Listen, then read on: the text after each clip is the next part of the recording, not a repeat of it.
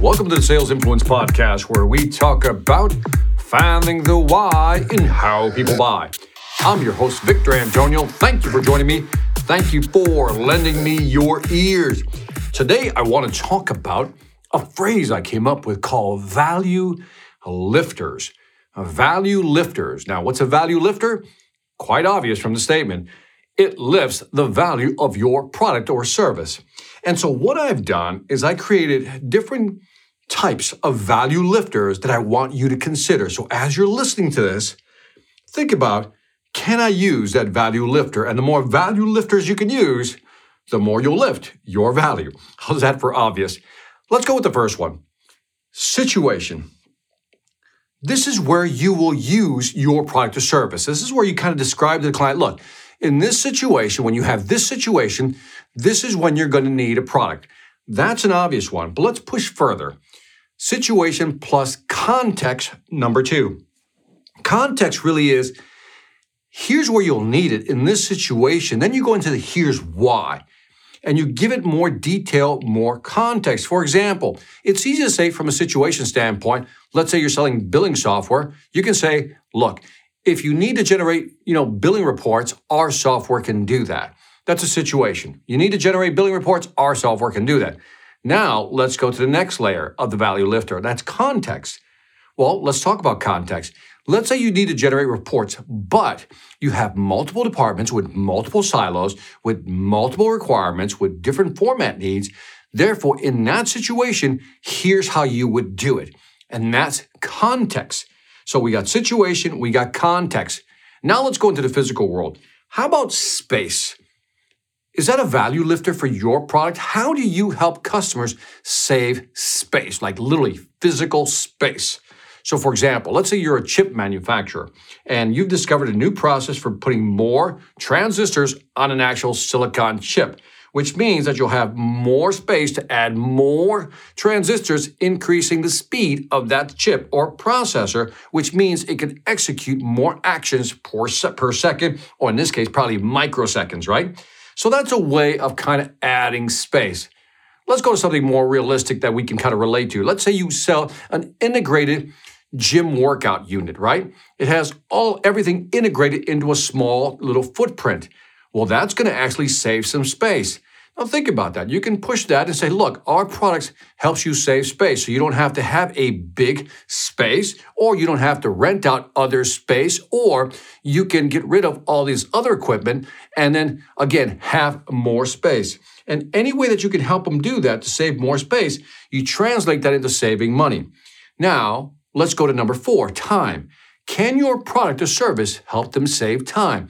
Well, if we think of the chip manufacturer, because it's now processing more actions per microsecond, the processing time is faster, which means whatever workflow you have on your computer will be that much faster. So that's a time saver. Let's go back to our integrated gym system. Because everything's integrated, not a lot of settings, not a lot of moving pieces, you can actually create a faster workout flow, which means you'll be done faster, which means you'll have more time to kind of do whatever you do, and that saves you time and money. So far, four different value lifters: situation, context, spatial, and time or temporal. Now, how about this? Does your product help combine things? In other words, do you have a product or service that helps combine two or three different steps?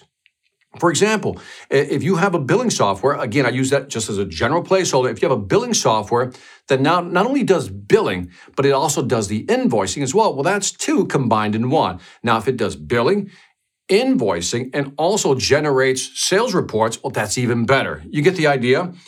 How about number two? How about if your product or service eliminates something in their workflow or something in their process? Maybe by using your product, they can eliminate doing a certain step.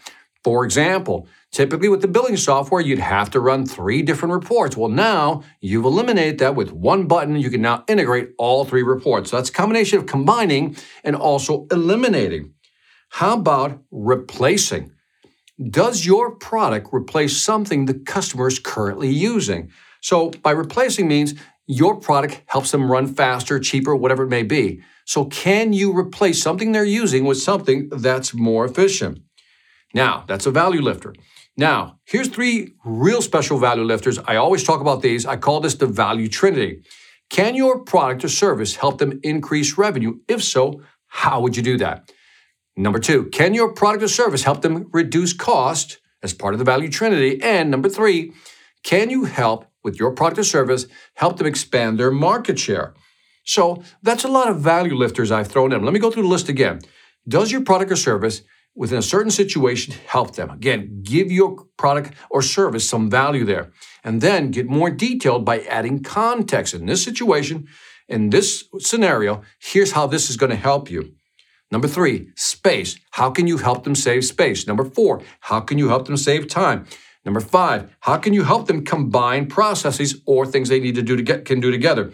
Or maybe you're going to help them eliminate a step in their actual workflow or process. Or number seven, your product or service will replace something they're currently using that's much better, more efficient, which ties back into time.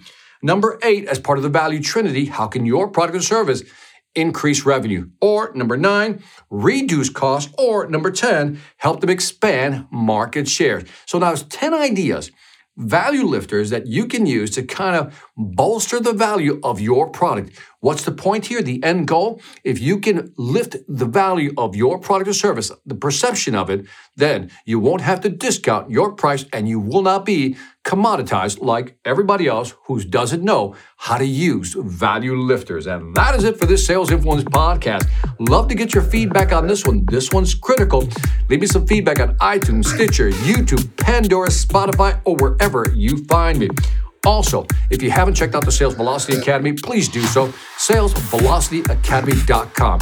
Over 500 courses, and what we've now done included fast classes. So if you don't have a lot of time, see, I'm saving you time, you can just listen to one of our fast classes. They're typically between 15 and 20 minutes, and you are done. So go to SalesVelocityAcademy.com and check it out. And lastly, I want to thank you for listening. This is Victor Antonio, always reminding you, selling ain't hard when you know how to lift value and you know how. Take care.